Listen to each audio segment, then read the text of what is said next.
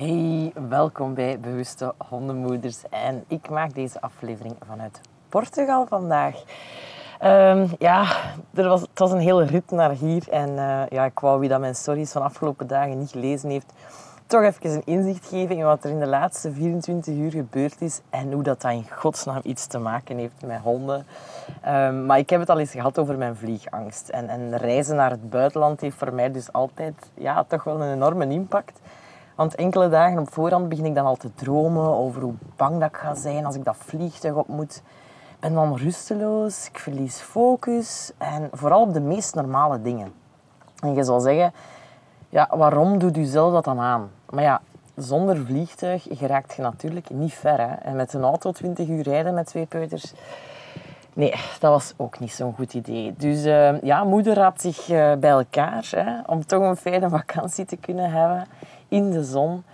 En in eerste instantie vind ik vliegen eng, omdat ik nul controle heb over de situatie. Iemand anders bestuurt dat ding en je moet dus de verantwoordelijkheid volledig uit handen geven. En anderzijds heb ik daar een negatieve associatie mee gemaakt met turbulentie specifiek tijdens een vlucht in 2011. Dus dat is best wel al een heel tijdje geleden. Maar dat maakt dat telkens dat ik het vliegtuig voel beven, dat mijn lichaam eigenlijk automatisch in survival mode gaat. Hoe hard ik daar ook in tegen wil gaan. Want mijn man die lacht me daar altijd mee uit. En die vertelt het dan aan ons vrienden dat ik heel zijn uh, pols blauw genepen heb tijdens de vlucht. Maar goed, zo gaat het eigenlijk ook over onze honden. En ik wil even de link maken.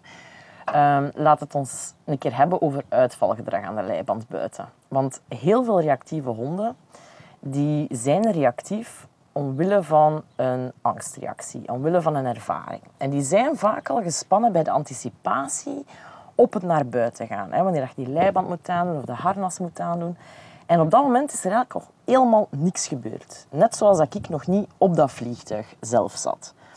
Maar ooit hebben die honden een negatieve ervaring gehad. Dat is een, een lichamelijke herinnering die bij het zien of ontmoeten van andere honden op de wandeling, wanneer dat ze aangelijnd waren, tussen naakjes dus geen controle hadden.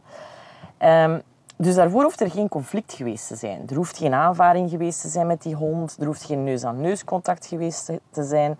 Gewoon het in de situatie zitten die spannend is en waar dat je geen controle voelt. Dat kan maken dat je die herinnering opslaat en meeneemt in de rest van je leven. En die cabine, die vliegtuigcabine, die fungeert voor mij als een soort leiband. Dat is een doos waar ik niet uit kan tijdens het vliegen, tijdens turbulentie. turbulentie. En ook als ik dat heel graag wil, dat gaat niet. En net zoals onze honden, die die leiband ook als zeer beperkend ervaren, zeker in situaties waar dat ze graag controle zouden hebben. Want moest dat vliegtuig op de grond blijven, ja, dan vind ik die doos, die cabine, helemaal niet zo erg. Um, net zoals diezelfde honden die leiband ook niet zo erg vinden, zolang dat ze geen andere honden tegenkomen. Nu, ik vlieg maar om het jaar. Ja, nu was het al van 2018 geleden. Je weet wel, hè, klimaatopwarming en zo. En twee baby's gekregen, honden die je niet kunt meenemen. Ik had reden genoeg om nooit meer te vliegen. Maar ja, onze honden die gaan vaak wel elke dag met ons naar buiten aangelijnd. En de anticipatie op het vliegen, of in het geval van de honden op, op het wandelen, ja, we weten dat dat al kan maken dat je die stresssignalen vertoont of dat je die ziet bij je hond. En nu deze keer op weg naar de luchthaven, dan kwamen daar voor mij ook die signalen bij. Dat zijn dingen waar ik met mijn brein op dat moment geen controle over heb. Ik begin, of ik begon toen, 24 uur geleden, heel hard en heel vaak te geven.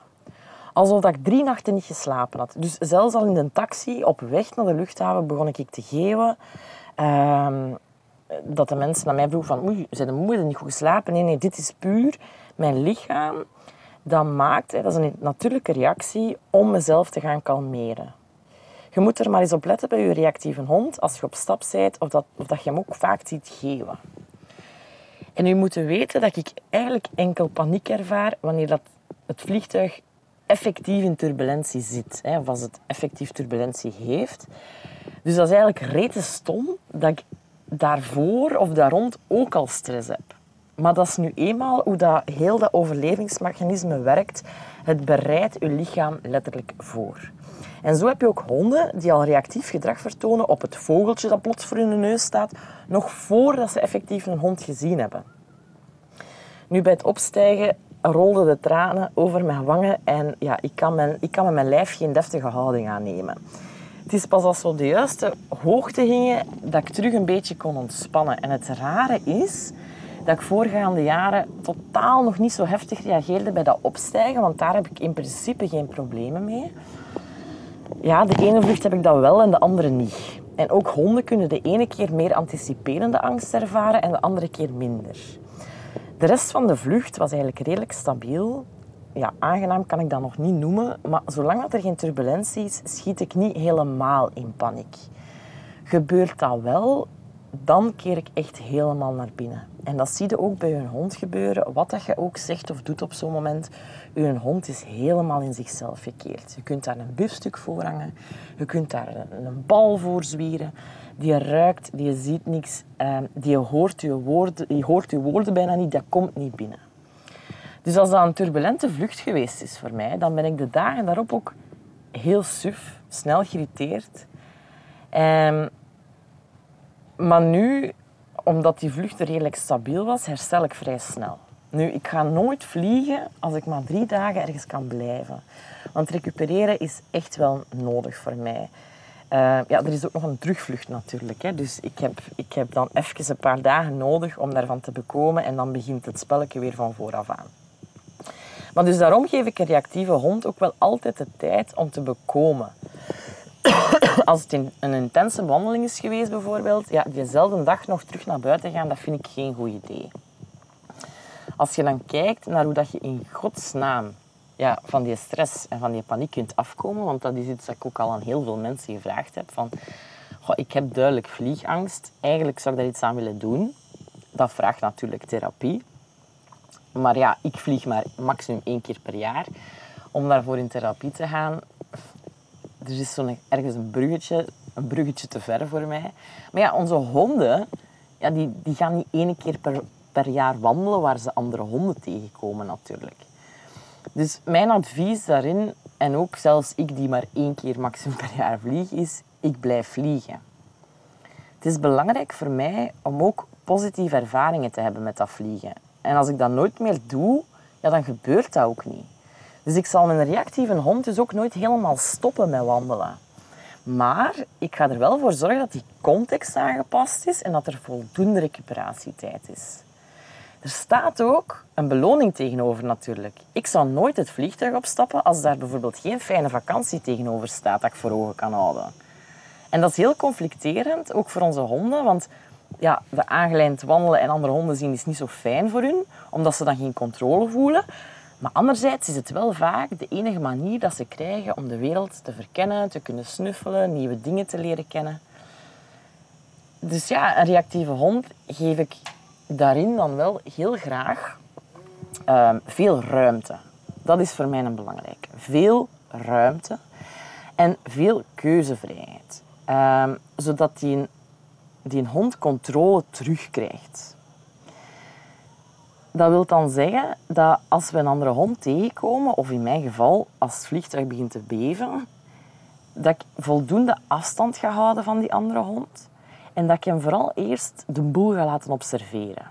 Want het kunnen waarnemen van wat dat u angstig maakt is ontzettend belangrijk. Dat lukt niet op een vliegtuig natuurlijk. Turbulentie kun je niet met het oog waarnemen, maar je kunt wel voelen. Dus ik ga voelen wat er feitelijk gebeurt. Namelijk de wind. Het is de wind en de luchtlagen of de weersomstandigheden dat, dat die turbulentie veroorzaken.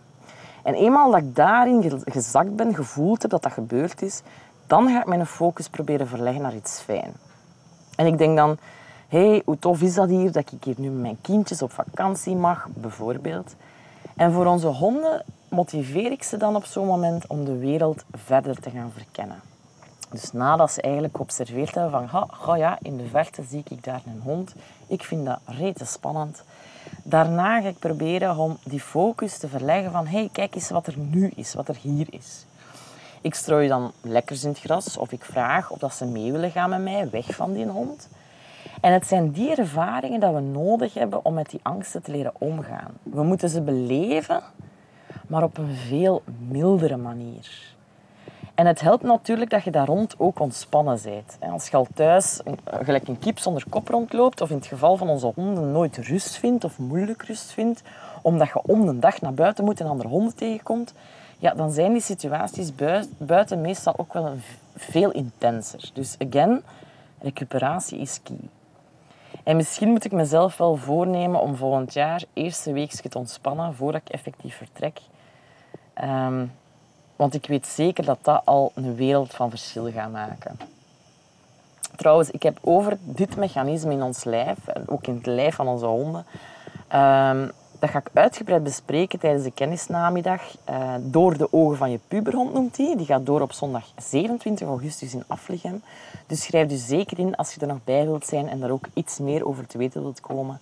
Ik zou het ook super tof vinden mocht een sterretje of een rating nalaten op eh, Spotify of op Google Podcast, zodat veel meer mensen dit mogen horen.